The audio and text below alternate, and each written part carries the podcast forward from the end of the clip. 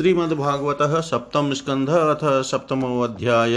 प्रहलाद जी द्वारा माता के गर्भ में प्राप्त हुए नारद जी के उपदेश का वर्णन। नारद उवाच, एवं दैत्यसुतैः पृष्टो महाभागवतोऽसुरः उवाच, स्मय्यमानस्तान् स्मरन् मदनुभाषितम् प्रह्लादुवाच। पितरि प्रस्थिते अस्माकं तपसे मन्दराचलं युद्धोद्यमं परं चक्रुविर्बुधा दानवान् प्रति। पिपीलिकैरहिरिव दिष्टया लोकोपतापन। पापेन पापोऽभक्षिति वादिनो वासवादय। तेषामतिबलोद्योगं निशम्यासुरयुत्थपः वध्यमानासुरैर्भीता दुद्रुवो सर्वतो दिशम्। कलत्रपुत्रमित्राप्तान् गृहान् पशुपरिच्छद्दान्नावेक्ष्यमाणास्त्वरिताः सर्वे प्राणपरीप्सव। व्यल्लुम्पनराजशिबिरर्ममराजयकाङ्क्षिण इन्द्रस्तु राजमहिषीं मातरं मम चाग्रहीत्। नियमाना भयोद्विग्ना रुदतीं कुरुरीमिव। यदृच्छया गतस्तत्र देवर्षीदृदृशे पति प्राहमेनां सुरपते नेतुमहस्य नागसम् मुञ्च मुञ्च महाभाग सतीं परिग्रहम्। इन्द्र उवाच, आस्ते यस्या जठरे वीर्यमविष्ययं। सुरद्विष आस्यतां यावत् प्रसवं मोक्षये अर्थपदवीं गतः। नारदुवाच अयं निष्किल्बिषः साख्यान् महाभागवतो महान् त्वया न प्राप्स्यते संस्थामन्नन्तानुचुरो चरो बलि। इत्युक्तस्तां विहायेन्द्रो देवसे मान्यन्वचः अन, अनन्तप्रियभक्त्येनां परिक्रम्य दिवं ययो। ततो नो मातरं ऋषिः समानीय निजाश्रमम् आश्वास्योहस्यतां वत्से यावत् ते भर्तुरागमः। तथेत्यवाचदेवर्षैरन्तिशाप्य कुतो भया यावददेत्यपतिर्घोरा तप्सो न न्यवर्ततः ऋषिं पर्यचरतः तत्र भक्त्या परमया सती अन्तर्वली स्वर्ग स्वगर्भस्य क्षेमायेच्छा प्रसुप्तये ऋषिः कारुणिकस्तस्या प्रादादुभयमीश्वर धर्मस्य तत्त्वं ज्ञानं च माम्यो मामप्युदिशय निर्मलम् ततु कालस्य दीर्घत्वात् स्त्रीत्वान्मातु स्थिरो दधै ऋषिणानुगृहीतं माँ नाधुनाप्यजहात् स्मृति। भवतामपि भूयान्मे यदि श्रद्धते वच वैशारदीधि श्रद्धात् स्त्रीबालानां च मे। यथा जन्माद्या मे भावा दृष्टा देहस्य नात्मनः फलानामिव वृक्षस्य कालेनेश्वरमूर्तिना। आत्मा नित्योऽवयः शुद्ध एकक्षेत्रज्ञ आश्रय अविक्रियः स्वदृगहेतुव्यापको असंज्ञान् संज्ञनावृतः। एतै द्वादशभिविद्वानात्मनो लक्षणे परे अहं ममेत्य सद्भावं देहादो मोहजं त्यजेत्। स्वर्णं यथा ग्रावसु हेमकारः क्षेत्रेषु योगैस्तदभिज्ञ आप्नुयात् क्षेत्रेषु देहेषु तथात्मयोगैरध्यात्मविद ब्रह्मगतिं लभेत्। अष्टौ प्रकृतयः प्रोक्तास्त्रय एव हि तद्गुणः विकारः षोडशाचार्यैः पुमानेकः समन्वयात्।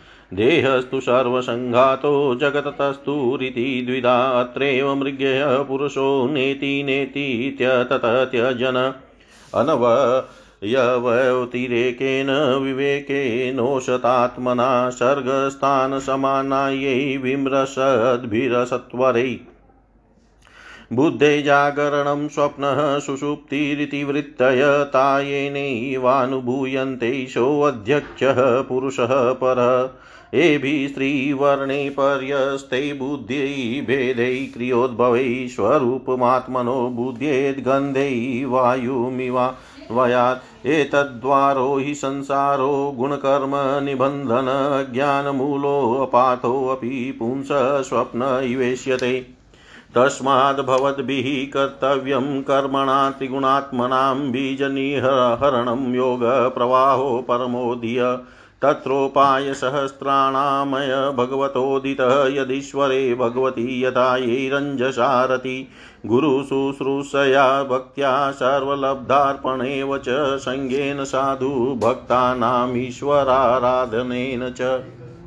श्रद्धया तत्कथायां च कीर्तेने गुणकर्मणां तत्पादाम्बुरुवध्यानात् तल्लिङ्गे ख्याणः नादिभिः हरि सर्वेषु भूतेषु भगवानास्त ईश्वर इति भूतानि मनसा कामैस्तैः साधु मानयेत् एवं निजितः षड्वर्गैः क्रियते भक्तिरीश्वरे वासुदेवे भगवती यया संलम्बते रतिम् निशम्य कर्माणि गुणान् तुल्यान् वीर्याणि लीलातनुभिः कृतानि यदातिह सोत्पुलकाश्रुद्गद्गदम् प्रोतकण्ठ उद्गायति रोति नृत्यति।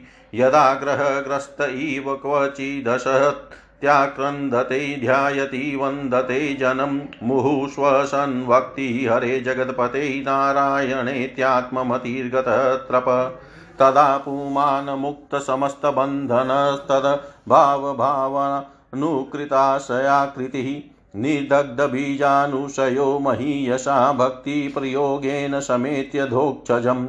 अधोक्षजा आलम्बमिहाशुभात्मन शरीरिण संसृतिचक्रशातनं तद्ब्रह्मनिर्वाणसुखं विदुर्बुद्धा ततो भजध्वं हृदये हृदीश्वरम् गोवती प्रयासोऽसुरबालका हरेरुपासने स्वैहदीच्छिद्रवतः सतः स्वस्त्यात्मन स्वस्यात्मनः सख्युरशेषदेहिनां सामान्यतः किं विषयोपपादने रायः कलत्रं पशवः सुतादयो गृहामहि, कुञ्जरकोशभूतय सर्वे यत् कामाक्षणभुङ्गुरायुष कुर्वन्ति मत्सर्यस्य क्रियतः प्रियं चला। एवं हि लोकाः क्रतुभिः कृता अमी क्षयिष्णवसातिशयान् निर्मलः तस्माद्दृष्टश्रुतदूषणं परं भक्त्येक एष भजतात्मलब्धये। यद्यथेह कर्माणि विद्वन्मानय सकृन्नर करोत्यतो विपर्यासममोघं विन्दते फलम्। सुखाय दुःखमोक्षाय सङ्कल्पय्यकर्मिण सदाप्नोति हया। दुःखमनिहायाः सुखावृतः। कामान् कामयते कामेर्यदर्थमिह पुरुषः स वै देहस्तु पारक्यो भङ्गुरो यातयुपेति च। किमु व्यवहितापत्यदारागारधनादय राज्यं कोशगजामात्यभृत्याप्ता ममतास्पदा। किमेतैरात्मनस्तुच्छैः सह देहेन नश्वरैः अनर्थैरर्थसङ्काशे नित्यानन्दमहोदधे निरूप्यतामिह स्वार्थः क्रीकियान् देहभृतोऽसुरा निषेकादिष्वस्थासु क्लिश्यमानस्य कर्मभिः। कर्मण्यारभते देहि देहेनात्मानुवर्तिना कर्मभिस्तनुते देहमुभयं त्वविवेकतः। तस्मादर्थाश्च कामाश्च धर्माश्च यदपाश्रया भजता निहयात्मानमनीहं हरिमीश्वरम् सर्वेषामपि भूतानां हरिरात्मेश्वरः प्रियभूतैः महद्भिश्वकृतैः कृतानां जीवसङ्गितः। देवोऽसुरो मनुष्यो वा यक्षो गन्धर्व एव च भजनमुकुन्दचरणं स्वस्तिमान् स्याद्। यथा वयम् नालं द्विजत्वं देवत्वं ऋषित्वं वासुरात्मजः प्रीणय नाय मुकुन्दस्य न वृतं न बहुज्ञता न दानं न तपो नेज्या न शोचं न व्रतानि च प्रीयते अमलया भक्त्या हरिरन्यद् विडम्बनम् ततो हरो भगवतीं भक्तिकुरुतदानवात्मोपम्येन सर्वत्र या यक्षरक्षांसि स्त्रियः शूद्रा व्रजोकशः खगा मृगा पापजीवा सन्ति हि अच्युततां गतः। एतावानेव लोकेऽस्मिन् पुंसस्वार्थः परं स्मृतः। एकान्तभक्तिगोविन्दे यत सर्वत्र तदीक्षणम्। एकान्तभक्तिगोविन्दे यत सर्वत्र तदीक्षणम्। नारद जी कहते हैं, युधिष्ठिर, जब दैत्य बालकों ने इस प्रकार प्रश्न किया, तब भगवान के परम प्रेमी भक्त प्रहलाद जी को मेरी बात का स्मरण हो आया। कुछ मुस्कुराते हुए उन्होंने उनसे कहा प्रहलाद जी ने कहा, जब हमारे पिताजी तपस्या करने के लिए मंदराचल पर चले गए, तब इंद्रादि देवताओं ने दानवों से युद्ध करने का बहुत बड़ा उद्योग किया। वे इस प्रकार कहने लगे कि जैसे चींटियाँ सांप को चाट जाती है, वैसे ही लोगों को सताने वाले पापी हिरण्यकशिपु को उसका पाप ही खा गया। जब दैत्य सेनापतियों को देवताओं की भारी तैयारी का पता चला, तब उनका साहस जाता रहा, वे उनका सामना नहीं कर सके। मार खाकर स्त्री, पुत्र, मित्र, गुरुजन, महल, पशु और साज सामान की कुछ भी चिंता न करके वे अपने प्राण बचाने के लिए बड़ी जल्दी में सबके सब इधर उधर भाग गए। अपनी जीत चाहने वाले देवताओं ने राजमहल में लूट खसोट मचा दी। यहाँ तक कि इंद्र ने राज रानी मेरी माता कया धू को भी बंदी बना लिया। मेरी माँ भय से घबरा कर कुर्री पक्षी की भांति रो रही थी और इंद्र उसे बलात् लिए जा रहा था। देववश देवर्षि नारद उधर आ निकले और उन्होंने मार्ग में मेरी माँ को देख लिया। उन्होंने कहा, देवराज, यह निरपराध है, इसे ले जाना उचित नहीं। महाभाग इस सती साध्वी पर नारी का तिरस्कार मत करो, इसे छोड़ दो, तुरंत छोड़ दो। इंद्र ने कहा, इसके पेट में देवद्रोही हिरण्य हिरण्यकशिपु का अत्यंत प्रभावशाली वीर्य है। प्रसव पर्यंत यह मेरे पास रहे, बालक हो जाने पर उसे मार कर मैं इसे छोड़ दूँगा। नारद जी ने कहा, इसके गर्भ में भगवान का साक्षात परम प्रेमी भक्त और सेवक अत्यंत बली और निष्पाप महात्मा है। तुम में उसको मारने की शक्ति नहीं है। देवर्षि नारद की यह बात सुनकर उसका सम्मान करते हुए इंद्र ने मेरी माता को छोड़ दिया और फिर इसके गर्भ में भगवत भक्त है, इस भाव से उन्होंने मेरी माता की प्रदक्षिणा की तथा अपने लोक में चले गए। इसके बाद देवर्षि नारद जी मेरी माता को अपने आश्रम पर लिवा गए और उसे समझा बुझा कर कहा कि बेटी, जब तक तुम्हारा पति तपस्या करके लौटे, तब तक तुम यहीं रहो। जो आज्ञा कहकर वह निर्भयते देव, निर्भयता से देवर्षि नारद के आश्रम पर ही रहने लगी और तब तक रही, जब तक मेरे पिता घोर तपस्या से लौट कर नहीं आए। मेरी गर्भवती माता, मुझ गर्भस्थ शिशु की मंगल कामना से और इच्छित समय पर अर्थात मेरे पिता के लौटने के बाद संतान उत्पन्न करने की कामना से बड़े प्रेम तथा भक्ति के साथ नारद जी की सेवा शुश्रूषा करती रही। देवर्षि नारद जी बड़े दयालु और सर्वसमर्थ हैं। उन्होंने मेरी माँ को भागवत धर्म का रहस्य और विशुद्ध ज्ञान दोनों का उपदेश किया। उपदेश करते समय उनकी दृष्टि मुझ पर भी थी बहुत समय बीत जाने के कारण और स्त्री होने के कारण भी मेरी माता को अब तक उस ज्ञान की स्मृति नहीं रही। परंतु देवर्षि, विशेष कृपा हो कि विशेष कृपा होने के कारण मुझे उसकी विस्मृति नहीं हुई। यदि तुम लोग मेरी इस बात पर श्रद्धा करो तो तुम्हें भी वह ज्ञान हो सकता है, क्योंकि श्रद्धा से स्त्री और बालकों की बुद्धि भी मेरे ही समान शुद्ध हो सकती है। जैसे ईश्वर मूर्ति काल की प्रेरणा से वृक्षों के फल लगते, ठहरते, बढ़ते, पकते, क्षीण होते और नष्ट हो जाते हैं, वैसे ही जन्म अस्तित्व की अनुभूति, वृद्धि, परिणाम, क्षय और विनाश, ये छह भाव विकार शरीर में ही देखे जाते हैं। आत्मा से इनका कोई संबंध नहीं है। आत्मा नित्य अविनाशी, शुद्ध, एक क्षेत्रज्ञ, आश्रय, निर्विकार, स्वयं प्रकाश, सबका कारण, व्यापक असंग और आवरण रहित है। यह बारह आत्मा के उत्कृष्ट लक्षण हैं। इनके द्वारा आत्म तत्व को जानने वाले पुरुष को चाहिए कि शरीर आदि में अज्ञान के कारण जो मैं और मेरे का झूठा भाव हो रहा है, उसे छोड़ दे। जिस प्रकार स्वर्ण की खानों में पत्थर में मिले हुए स्वर्ण को उसकी नि, निकालने की विधि जानने वाला स्वर्णकार उस उन विधियों से उसे प्राप्त कर लेता है। वैसे ही अध्यात्म तत्व को जानने वाला पुरुष आत्म प्राप्ति के उपायों द्वारा अपने शरीर रूप क्षेत्र में ही ब्रह्म पद का साक्षात्कार कर लेता है। आचार्यों ने मूल प्रकृति, महतत्व, अहंकार और पंचतन मात्रा इन आठ तत्वों को प्रकृति बतलाया है। उनके तीन गुण है, सत्वरज और तम, तथा उनके विकार है, सोलह दस इंद्रिया, एक मन और पंच महाभूत। इन सब में एक पुरुषत्व अनुगत है, इन सब का समुदाय ही देह है, यह दो प्रकार का है, स्थावर और जंगम। इसी में अंतकरण इंद्रिया आदि अनात्म वस्तुओं का यह आत्मा नहीं है, इस प्रकार बाध करते हुए आत्मा को ढूंढना चाहिए। आत्मा सब में अनुगत है, परंतु है वह सबसे पृथक। इस प्रकार शुद्ध बुद्धि से धीरे धीरे संसार की उत्पत्ति स्थिति और उसके प्रलय पर विचार करना चाहिए, उतावली नहीं करनी चाहिए। जागृत स्वप्न और सुसुप्ति ये तीनों बुद्धि की वृत्तियाँ हैं। इन वृत्तियों को जिसके द्वारा अनुभव होता है, वही सबसे अतीत सबका साक्षी परमात्मा है। जैसे गंध से उसके आश्रय वायु का ज्ञान होता है, वैसे ही बुद्धि की इन कर्मजन्य एवं बदलने वाली तीनों अवस्थाओं के द्वारा इनमें साक्षी रूप से अनुगत आत्मा को जाने, गुणों और कर्मों के कारण होने वाले जन्म मृत्यु का यह चक्र आत्मा को शरीर और प्रकृति के पृथक न करने के कारण ही है। यह ज्ञान मूलक एवं मिथ्या है, फिर भी स्वप्न के समान जीव को इसकी प्रतीति हो रही है। इसलिए तुम लोगों को सबसे पहले इन गुणों के अनुसार होने वाले कर्मों का बीज ही नष्ट कर देना चाहिए। इससे बुद्धि वृत्तियों का प्रभाव निवृत्त हो जाता है। इसी को दूसरे शब्दों में योग या परमात्मा से मिलन कहते हैं। यो तो इन त्रिगुणात्मक कर्मों की जड़ उखाड़ फेंकने के लिए अथवा बुद्धि वृत्तियों का प्रभाव बंद कर देने के लिए सहस्त्रों साधन है। परंतु जिस उपाय से और जैसे सर्वशक्तिमान भगवान में स्वाभाविक निष्काम प्रेम हो जाए, वही उपाय सर्वश्रेष्ठ है। यह बात स्वयं भगवान ने कही है।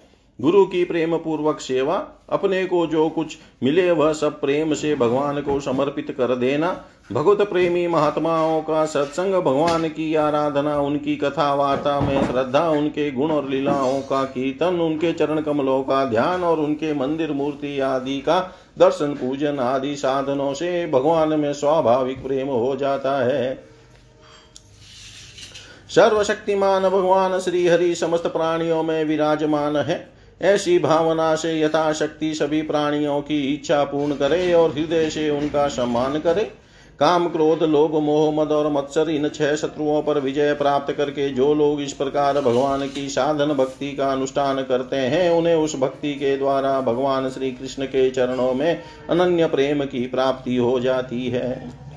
जब भगवान के लीला शरीर से किए हुए अद्भुत पराक्रम, उस, उनके अनुपम गुण और चरित्रों को श्रवण करके अत्यंत आनंद के उद्रेक से मनुष्य का रोम रोम खिल उठता है, आंसुओं के मारे कंठ गदगद हो जाता है और वह संकोच छोड़कर ज़ोर ज़ोर से गाने चिल्लाने और नाचने लगता है।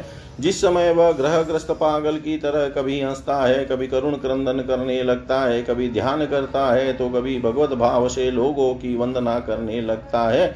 जब वह भगवान में ही तन्मय हो जाता है, बार बार लंबी सांस खींचता है और संकोच छोड़कर हरे जगत पते नारायण कहकर पुकारने लगता है, तब भक्ति योग के महान प्रभाव से उसके सारे बंधन कट जाते हैं और भगवत भाव की ही भावना करते करते उसका हृदय भी तदाकार भगवनमय हो जाता है। उस समय उसके जन्म मृत्यु के बीजों का खजाना ही जल जाता है और वह पुरुष भगवान को प्राप्त कर लेता है। इस अशुभ संसार के दलदल में फंसकर अशुभमय हो जाने वाले जीव के लिए भगवान की यह प्राप्ति संसार के चक्कर को मिटा देने वाली है। इस वस्तु को कोई विद्वान ब्रह्मा और कोई निर्वाण सुख के रूप में पहचानते हैं। इसलिए मित्रों, तुम लोग अपने अपने हृदय में हृदयेश्वर भगवान का भजन करो। असुर कुमारों, अपने हृदय में ही आकाश के समान नित्य विराजमान भगवान का भजन करने में कौन सा विशेष परिश्रम है? वे समान रूप से समस्त प्राणियों के अत्यंत प्रेमी मित्र हैं और तो क्या अपने आत्मा ही है? उनको छोड़कर भोग सामग्री इकट्ठी करने के लिए भटकना राम राम कितनी मूर्खता है। अरे भाई, धन, स्त्री, पशु, पुत्र, पुत्री, महल, पृथ्वी, हाथी, खजाना और भांति भांति की विभूतियाँ और तो क्या संसार का समस्त धन तथा भोग सामग्रियाँ इस क्षण भंगुर मनुष्य को क्या सुख दे सकती है? वे स्वयं ही क्षण भंगुर है। जैसे इस लोक की संपत्ति प्रत्यक्ष ही नाशवान है, वैसे ही यज्ञों से प्राप्त होने वाले स्वर्ग आदि लोक भी नाशवान और अपेक्षिक है। आपेक्षिक एक दूसरे से छोटे, बड़े, नीचे, ऊँचे हैं। इसलिए वे भी निर्दोष नहीं है। निर्दोष है केवल परमात्मा। न किसी ने उस उनमें दोष देखा है और न सुना है। अतः परमात्मा की प्राप्ति के लिए अनन्य भक्ति से उन्हीं परमेश्वर का भजन करना चाहिए। इसके सिवा अपने को बड़ा विद्वान मानने वाला पुरुष इस लोक में जिस उद्देश्य से बार बार बहुत से कर्म करता है, उस उद्देश्य की प्राप्ति तो दूर रही। उल्टा उसे उसके विपरीत ही फल मिलता है और निसंदेह मिलता है। कर्म में प्रवृत्त होने के दो ही उद्देश्य होते हैं, सुख पाना और दुख से छूटना। परंतु जो पहले कामना न होने के कारण सुख में निमग्न रहता था, उसे ही अब कामना के कारण यहाँ सदा सर्वदा दुख ही भोगना पड़ता है। मनुष्य इस लोक में सकाम कर्मों के द्वारा जिस शरीर के लिए भोग प्राप्त करना चाहता है, वह शरीर ही पराया, श्यार कुत्तों का भोजन और नाशवान है। कभी वह मिल जाता है तो कभी बिछुड़ जाता है। जब शरीर की ही यह दशा है, तब इससे अलग रहने वाले पुत्र, स्त्री, महल, धन संपत्ति, राज्य, खजाने, हाथी, घोड़े, मंत्री, नौकर, चाकर, गुरुजन और दूसरे अपने कहलाने वालों की तो बात ही क्या है? ये तुच्छ विषय शरीर के साथ ही नष्ट हो जाते हैं। ये जान तो पड़ते हैं पुरुषार्थ के समान, परंतु है वास्तव में अनर्थ रूप ही। आत्मा स्वयं ही अनंत आनंद का महान समुद्र है। उसके लिए इन वस्तुओं की क्या आवश्यकता है? भाइयों, तनिक विचार तो करो, जो जीव गर्भाधान से लेकर मृत्यु परंत सभी अवस्थाओं में अपने कर्मों के अधीन होकर क्लेश ही क्लेश भोगता है, उसका इस संसार में स्वार्थ ही क्या है?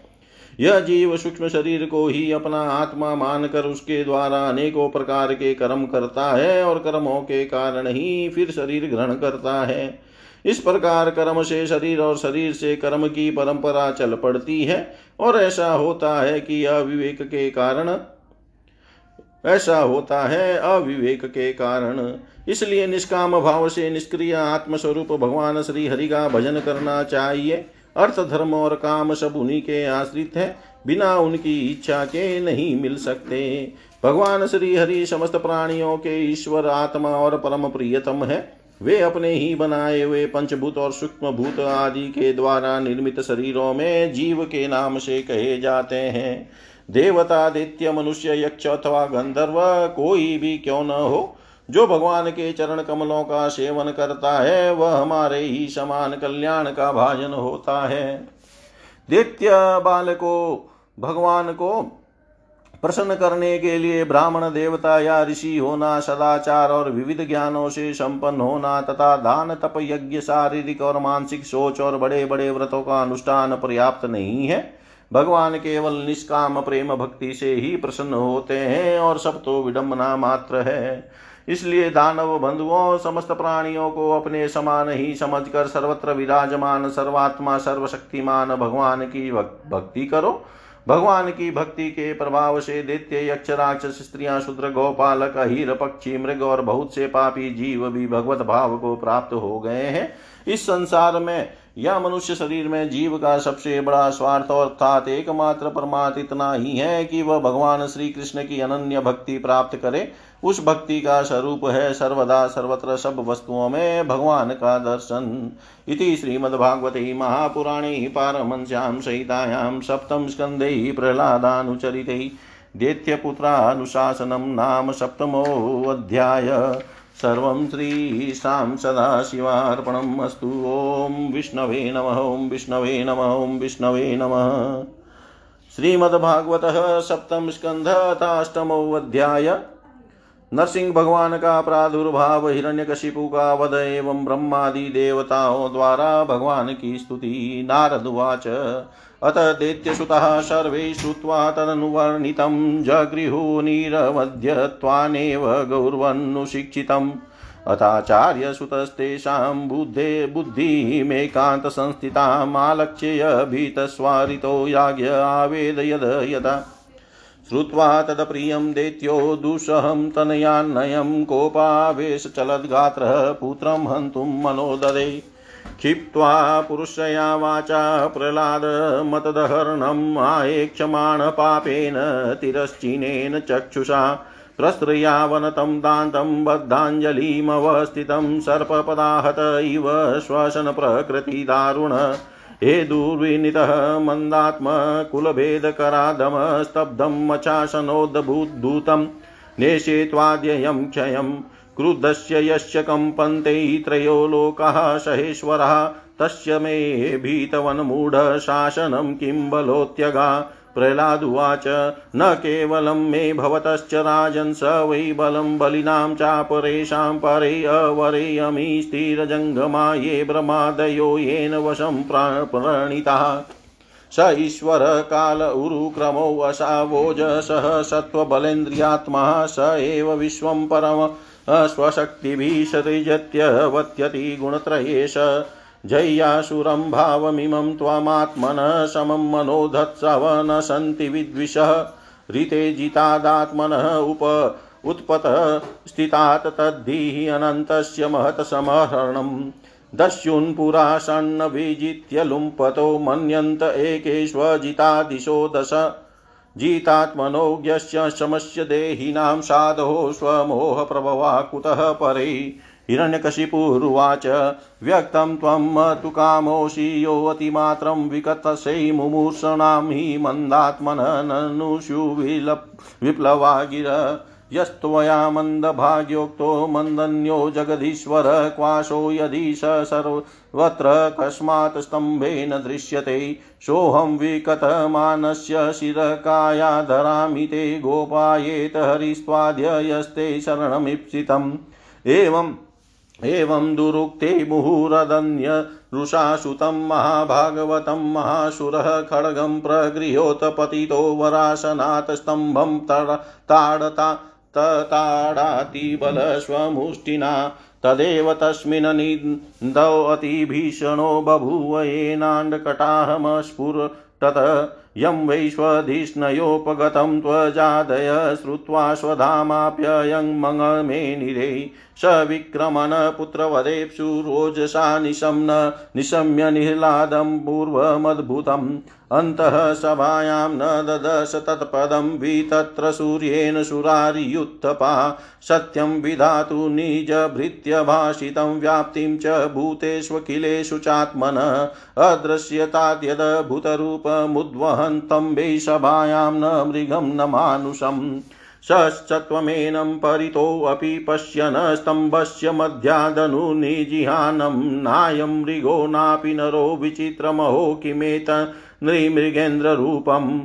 मीमांसा मीमांसमानस्य समुदितोऽग्रतो नरसिंहरूपस्तदलं भयानकं प्रतप्तचामीकरचण्डलोचनं स्फुरत् स टाकेशरजृम्बिता नतं करालदष्ट्रं कर करवालचञ्चलक्षुरान्तगिव्यभ्रुकुटिमुखोल्बनं स्तब्धो ध्रुवकर्णं गिरिकन्धराद्भुतव्याताश यनाशं हनुभेदभीषणं दिवि स्पशत्कायमदीर्घपीवरग्रीवोरु वक्षस्थलमल्पमध्यमं चन्द्राशु गौरेशचूरितं तनुरुहैर्विश्वगभुजानीकशतं नखायुधं दुराशदं सर्वनिजेतरायुधः प्रवेकविद्रावित्तदैत्यदानवम् प्रायेण मेऽयं हरिणो रुमाहिणा वध स्मृतोऽनेन समुद्यतेन किम् एवं ब्रुवस्त्वभ्यपतदगदायुधो नदननृसिंहं प्रतिदेत्य कुञ्जर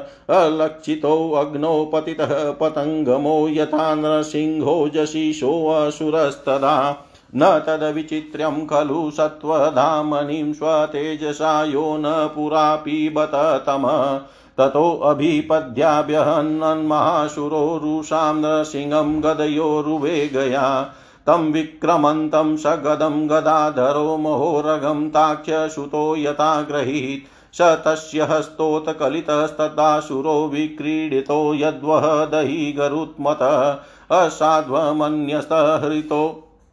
कशोमराद घनच्छदा भारत सर्वधिष्णयपा। तं मन्यमानो निजवीर्यशङ्कितं यद्धस्तमुक्तो न नृहरिं महासुर पुनस्तमासज्जत खड्गचर्मणि प्रगृह्यं वेगेन जितश्रमो मृधे, तं शेन वेगं शतचन्द्रवर्त्मभिश्चरन्तमछिद्रमुपर्यधो हरि, कृत्वाटहासं खरमुत्तस्वनोल्लबनं निमीलिताक्षं जगृहे महाजव विश्वकस्फुरन्तं गृह्णातुरं हरिर्व्यालो यथा कुङ्कुलिसाक्षतत्वचनं द्वायुर्यम् आपात्य ददार लीलया नखेर्यथा हि गरुडो महाविशं शरम्बदुष्प्रेक्ष्य कराललोचनो व्याता आननान्तं विलिहन्न स्वजीवया अश्रीगल्वाक्तारुणकेशराननो यथान्त्रमाली द्वीपहत्यया हरि। नखाङ्कुरोत्पाटितहत्सरोरुहं विसृज्य तस्यानुचरानुदायुधान्। अहन्न सम्मन्तानकशस्त्रपाष्णिभिदोर्दण्डयूथोऽनुपतान् सहस्रश शटावधूता जलदाः परापतनग्रहा च तद्दृष्टिविमुष्टरोचिष। अम्बोदय श्वासहता विचुक्षुभुनिह्राल् निर्हालादभीता दिग्गिभा विचुक्रुषु।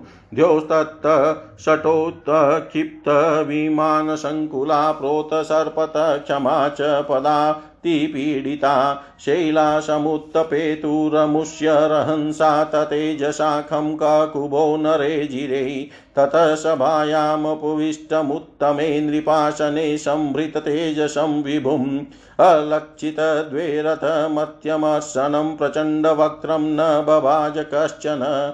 निशम्य लोकत्रयमस्तज्वरं तमादिदेत्यं हरिणा हतं हृदे प्रहर्षवेगोत्कलिताननामुः प्रसून्नवर्षै वृषुशुरस्त्रिय तदा विमानावलिभिन्नभस्थलं दिदृक्षतां सङ्कुलमा सङ्कुलमासनाकिनां सुरानकादुन्दुभयोऽथ जग्निरे गन्धर्वमुख्या न नृतुजघुस्त्रिय तत्रोपव्रज्य विबुधा ब्रह्मेन्द्रिय गिरिशादय, ऋषय पितरसिद्धा विद्याधरमहोरगा मनवप्रजानां पतयो गन्धर्वाप्सरचारणा यक्षा किं पुरुषास्तात वैताला सिद्धकिन्नरा ते विष्णुपाशदाः सर्वेषु नन्दकुमुदादय मुद्निबद्धाञ्जलिपुटाशिनं तीव्रतेजसं ईडिरे नरसादुलं नातिदुर्चरा पृथक् ब्रह्मोवाच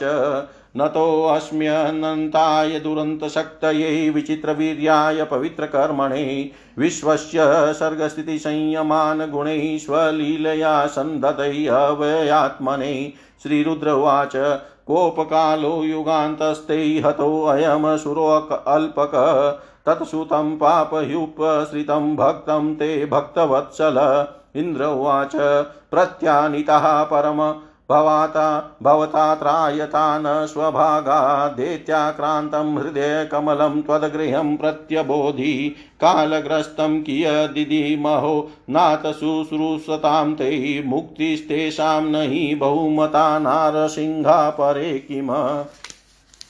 ऋषय उच, त्वं नरस्तपः परममातः यदात्मतेजो येनेदमादिपुरुषात्मगतं ससर्ज तद्विप्रलुप्तममुन् ममुनाद्य शरण्यपाल रक्षागृहीतवपुषा पुनरन् वमस्तापितरौचु श्राद्धानि नोऽधिबुभुजे प्रशमं तनुजै दत्तानितीतसमयेऽपपिबततिलाम्बु तस्योदरान् कविदीर्णवापादयाचत तस्मै नमो नृ नृहरयै अखिलधर्मगोप्त्रै सिद्धावचु सिद्धावचु। यो नो गतिं योगसिद्धामसाधुं रहारसिद्धयोगतपोबलेन नानादर्पं तं नखे निर्ददार तस्मै तुभ्यं प्रणतः स्मो नरसिंह विद्याधराऊचु विद्यां पृथक्धारणयानुराधां न्यसेध यज्ञो बलवीर्यदृप्त स येन शङ्ख्ये पशुवद्धतस्तं माया नृसिंहं प्रणतः स्म नित्यम् नागाऊचु येन पापेन रत्नानि स्त्रीरत्नानि हृतानि नः तद्वक्षः पाटनेनाशां दतानन्दस नमोऽस्तु ते।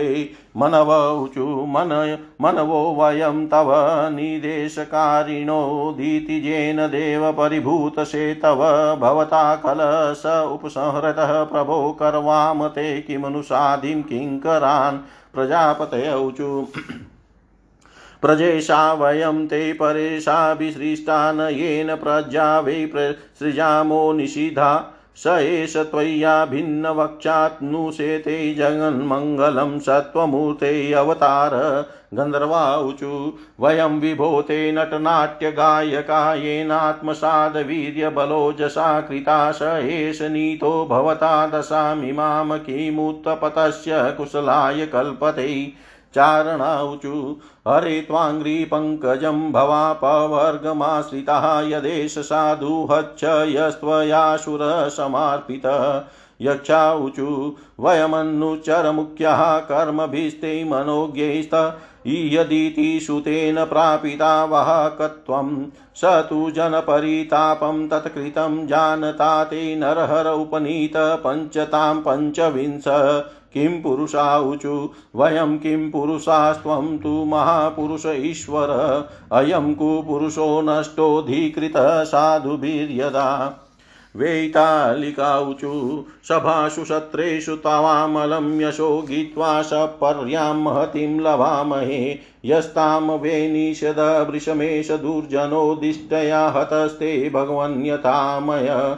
किन्नराऊचु वयमीश किन्नरगणास्तवानुगादीति येन विष्टिममुनानुकारिताः भवता हरेश वृजिनो अवसादितो नरसिंह नाथ विभवाय नो भव विष्णुपार्षदाऊचु अद्येतदन रीनरूप अद्वे अद्येतधरीनररूपमद्भुतं ते दृष्टं न शरणद सर्वलोकशर्म। सोऽयं ते विधिकर ईश विप्रसप्तस्तस्येदं निधनमनुग्रहाय विद्मं। तस्येदं निधनमनुग्रहाय विद्मम्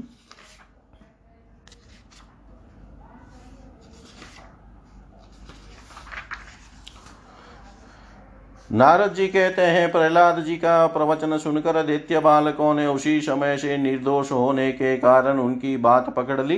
गुरु जी की दूषित शिक्षा की और उन्होंने ध्यान ही न दिया। जब गुरु जी ने देखा कि उन सभी विद्यार्थियों की बुद्धि एकमात्र भगवान में स्थिर हो रही है, तब वे बहुत घबराए और तुरंत हिरण्यकशिपु के पास जाकर निवेदन किया। अपने पुत्र प्रहलाद की इस असह्य और अप्रिय नीति को सुनकर क्रोध के मारे उसका शरीर थर थर कांपने लगा। अंत में उसने यही निश्चय किया कि प्रहलाद को अब अपने ही हाथ से मार डालना चाहिए। मन और इंद्रियों को वश में रखने वाले प्रहलाद जी की बड़ी नम्रता से हाथ जोड़कर चुपचाप हिरण्यकशिपु के सामने खड़े थे और तिरस्कार के सर्वथा योग्य थे। परंतु हिरण्यकशिपु स्वभाव से ही क्रूर था। वह पैर की चोट खाए हुए सांप की तरह फुफकारने लगा। उसने उनकी और पाप भरी टेढ़ी नज़र से देखा और कठोर वाणी से डांटते हुए कहा, मूरख, तू बड़ा उदंड हो गया है। स्वयं तो नीच है ही। अब हमारे कुल के और बालकों को भी फोड़ना चाहता है। तूने बड़ी ढीठाई से मेरी आज्ञा का उल्लंघन किया है। आज ही तुझे यमराज के घर भेजकर उसका फल चकाता हूँ। मैं तनिक सा क्रोध करता हूँ तो तीनों लोक और उनके लोकपाल काँप उठते हैं। फिर मूर्ख तूने किसके बलबूते पर निर की तरह मेरी आज्ञा के विरुद्ध काम किया है? प्रहलाद जी ने कहा दैत्यराज ब्रह्मा से लेकर तिनके तक सब छोटे बड़े चर चर जीवों को भगवान ने ही अपने वश में कर रखा है। न केवल मेरे और आपके, बल्कि संसार के समस्त बलवानों के बल भी केवल वही है। वे ही महापराक्रमी, सर्वशक्तिमान प्रभु काल है, तथा समस्त प्राणियों के इंद्रिय बल, मनोबल, देह बल, धैर्य और इंद्रिय भी वही है। वही परमेश्वर अपनी शक्तियों के द्वारा इस विश्व की रचना और रक्षा और संहार करते हैं। वे ही तीनों गुणों के स्वामी हैं। आप अपना यह आसुर भाव छोड़ दीजिए, अपने मन को सबके प्रति समान बनाइए। इस संसार में, अपने वश में रहने वाले कुमार्गामी मन के अतिरिक्त और कोई शत्रु नहीं है। मन में सबके प्रति समता का भाव लाना ही भगवान की सबसे बड़ी पूजा है। जो लोग अपना सर्वस्व लूटने वाले इन छह इंद्रिय रूपी डाकुओं पर तो पहले विजय नहीं प्राप्त करते और ऐसा मानने लगते हैं कि हमने दसों दिशाएँ जीत ली, वे मूर्ख हैं। हाँ जिस ज्ञानी और जितेंद्रिय महात्मा ने समस्त प्राणियों के प्रति क्षमता का भाव प्राप्त कर लिया, उसके अज्ञान से पैदा होने वाले काम क्रोध आदि शत्रु भी मर मिट जाते हैं। फिर बाहर के शत्रु तो रहे ही कैसे?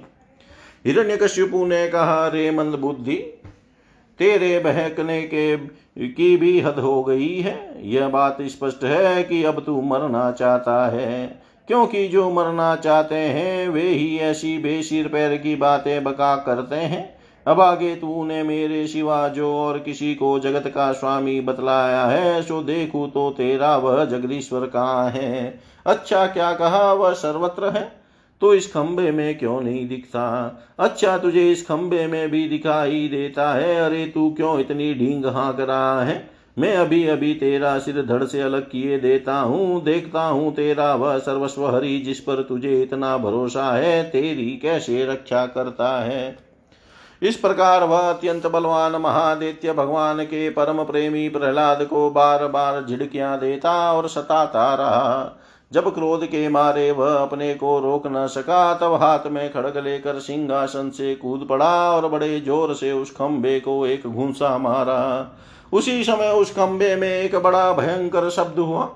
ऐसा जान पड़ा, मानो यह ब्रह्मांड ही फट गया हो। वह ध्वनि जब लोकपालों के लोक में पहुँची, तब उसे सुनकर ब्रह्मादि को ऐसा जान पड़ा, मानो उनके लोकों का प्रलय हो रहा हो। हिरण्यकशिपु प्रहलाद को मार डालने के लिए बड़े ज़ोर से झपटा था, परंतु दैत्य सेनापतियों को भी भय से कंपा देने वाले उस अद्भुत और अपूर्व घोर शब्द को सुनकर वह घबराया वासा देखने लगा कि यह शब्द करने वाला कौन है। परंतु उसे सभा के भीतर कुछ भी दिखाई न पड़ा। इसी समय अपने सेवक प्रहलाद और ब्रह्मा की वाणी सत्य करने और समस्त पदार्थों में अपनी व्यापकता दिखाने के लिए सभा के भीतर उसी खंबे में बड़ा ही विचित्र रूप धारण करके भगवान प्रकट हुए। वह रूप न तो पूरा पूरा सिंह का ही था और न मनुष्य का ही।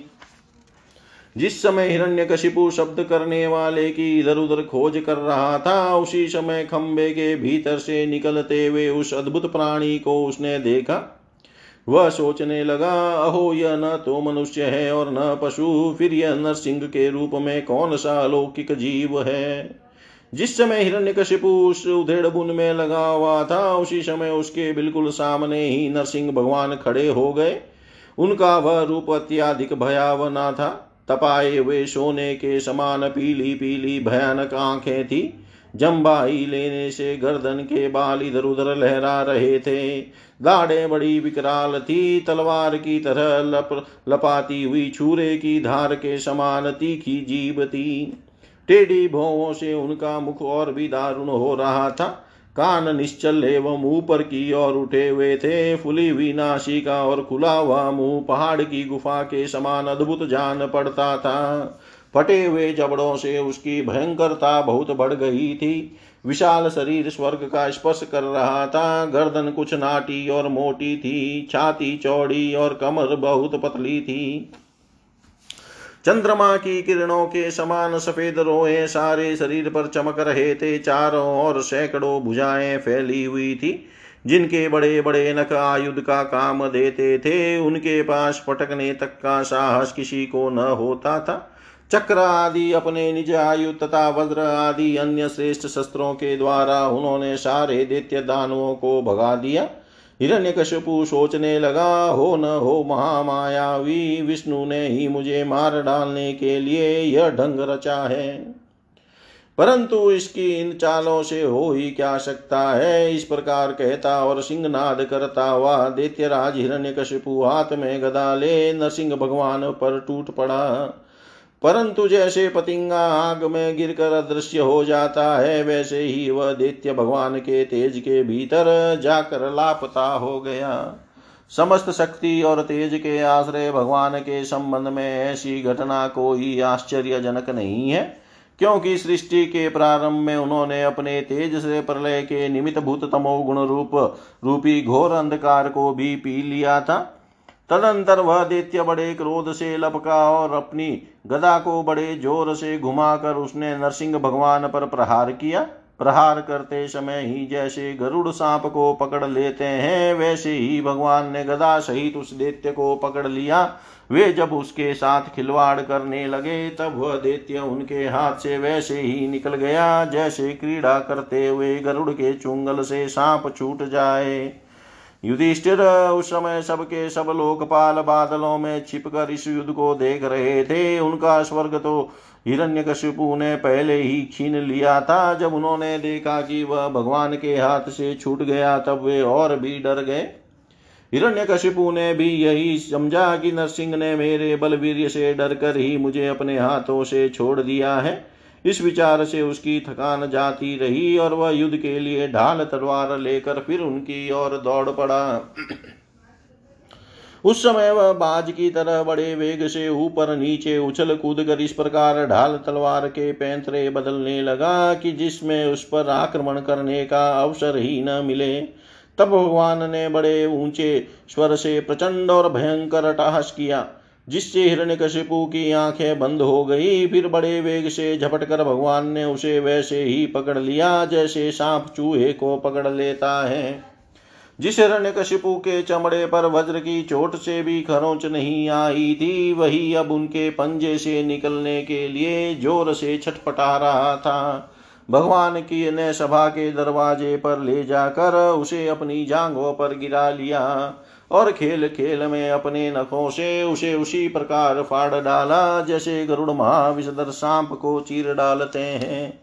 उस समय उनकी क्रोध से भरी विकराल आँखों की ओर देखा नहीं जाता था। वे अपनी लपलपाती हुई जीव से फैले हुए मुँह के दोनों कोने चाट रहे थे। खून के छींटों से उनका मुँह और गर्दन के बाल लाल हो रहे थे। हाथी को मार कर गले में हाथों की माला पहने हुए मृगराज के समान उनकी शोभा हो रही थी। उन्होंने अपने तीखे नखों से हिरण्यकशिपु का कलेजा फाड़ कर उसे ज़मीन पर पटक दिया। उस समय हज़ारों दैत्य दानव हाथों में शस्त्र लेकर भगवान पर प्रहार करने के लिए आए। पर भगवान ने अपनी भुजा रूपी सेना से, लातों से और नख रूपी शस्त्रों से चारों ओर खदेड़ खदेड़ कर उन्हें मार डाला। युधिष्ठिर उस समय भगवान नरसिंह के गर्दन के बालों की फटकार से बादल तीतर भीतर होने लगे। उनके नेत्रों की ज्वाला से सूर्य आदि ग्रहों का तेज फीका पड़ा, पड़ गया। उनके श्वास के धक्के से समुद्र चुप्त हो गए। उनके सिंहनाद से भयभीत होकर दिग्गज चिगाड़ने लगे। उनके गर्दन के बालों से टकरा कर देवताओं के विमान अस्त व्यस्त हो गए। स्वर्ग डगमगा गए। उनके पैरों की धमक से भूकंप आ गया। वेग से पर्वत उड़ने लगे और उनके तेज की चंका चौंद से आकाश तथा दिशाओं का दिखना बंद हो गया। इस समय नरसिंह भगवान का सामने करने, सामना करने वाला कोई दिखाई न पड़ता था। फिर भी उनका क्रोध अभी बढ़ता ही जा रहा था। वे हिरण्यकशिपु की राजसभा में ऊँचे सिंहासन पर जाकर विराज गए। उस समय उनके अत्यंत तेजपूर्ण और क्रोध भरे, भयंकर चेहरे को देख कर किसी का भी साहस न हुआ कि उनके पास जाकर उनकी सेवा करें। युधिष्ठिर, जब स्वर्ग की देवियों को यह शुभ समाचार मिला कि तीनों लोकों के सिर की पीड़ा का मूर्तिमान स्वरूप हिरण्यकशिपु युद्ध में भगवान के हाथों मार डाला गया है, तब आनंद के उल्लास से उनके चेहरे खिल उठे। वे बार बार भगवान पर पुष्पों की वर्षा करने लगी। आकाश में विमानों से आए हुए भगवान के दर्शनार्थी देवताओं की भीड़ लग गई। देवताओं के ढोल और नगारे बजने लगे, गंधर्वराज गाने लगे, अप्सराएँ नाचने लगी। तात इसी समय ब्रह्मा इंद्र शंकर आदि देवता, ऋषि पितर, सिद्ध विद्याधर महानाग मनु प्रजापति, गंधर्व, अप्सराएँ, चारण, यक्ष, किम पुरुष, वेताल, सिद्ध किन्नर और सुनंद कुमुद आदि। भगवान के सभी पार्षद उनके पास आए। उन लोगों ने सिर पर अंजलि बाँध कर सिंहासन पर विराजमान अत्यंत तेजस्वी नरसिंह भगवान की थोड़ी दूर से अलग अलग स्तुति की। ब्रह्मा जी ने कहा, प्रभु आप अनंत हैं, आपकी शक्ति का कोई पार नहीं पा सकता। आपका पराक्रम विचित्र और कर्म पवित्र है। यद्यपि गुणों के द्वारा आप लीला से ही संपूर्ण विश्व की उत्पत्ति, पालन और प्रलय यथोचित ढंग से करते हैं, फिर भी आप उनसे कोई संबंध नहीं रखते, स्वयं निर्विकार रहते हैं। मैं आपको नमस्कार करता हूँ। श्री रुद्र ने रुद्र ने कहा, आपके क्रोध करने का समय तो कल्प के अंत में होता है। यदि इस तुच्छ दैत्य को मारने के लिए ही आपने क्रोध किया है तो वह भी मारा जा चुका। उसका पुत्र आपकी शरण में आया है। भक्त वत्सल प्रभो, आप अपने इस भक्त की रक्षा कीजिए। इंद्र ने कहा, पुरुषोत्तम, आपने हमारी रक्षा की है। आपने हमारे जो यज्ञ भाग लौटाए हैं, वे वास्तव में आप अंतर्यामी के ही हैं। देत्यो के आतक से संकुचित हमारे हृदय कमल को आपने प्रफुल्लित कर दिया, वह भी आपका ही निवास स्थान है। यह जो स्वर्ग आदि का राज्य हम लोगों को पुनः प्राप्त हुआ है, यह सब काल का ग्रास है। जो आपके सेवक हैं, उनके लिए यह है ही क्या? स्वामी न जिन्हें आपकी सेवा की चाह है, वे मुक्ति का भी आदर नहीं करते, फिर अन्य भोगों की तो उन्हें आवश्यकता ही क्या है? ऋषियों ने कहा पुरुषोत्तम, आपने तपस्या के द्वारा ही अपने में लीन हुए जगत की फिर से रचना की थी और कृपा करके उसी आत्म तेज स्वरूप श्रेष्ठ तपस्या का उपदेश आपने हमारे लिए भी किया था। इस दैत्य ने उसी तपस्या का उच्छेद कर दिया था। शरणागत वत्सल उस तपस्या की रक्षा के लिए अवतार ग्रहण करके आपने हमारे लिए फिर से उसी उपदेश का अनुमोदन किया है। पितरों ने कहा, प्रभु हमारे पुत्र हमारे लिए पिंड दान करते हैं। यह उन्हें बलात् छीन कर खा जाया करता था। जब वे पवित्र तीर्थ में या संक्रांति आदि के अवसर पर नैमितिक तर्पण करते या तिलांजलि देते, तब उसे भी यह पी जाता। आज आपने अपने नखों से उसका पेट फाड़ कर वह सबका सब लौटा कर मानो हमें दे दिया। आप समस्त धर्मों के एकमात्र रक्षक हैं नरसिंह देव हम आपको नमस्कार करते हैं। सिद्धों ने कहा नरसिंह देव इस दुष्ट ने अपनी योग और तपस्या के बल से हमारी योग सिद्ध गति छीन ली थी। अपने नखों से आपने उस घमंडी को फाड़ डाला है।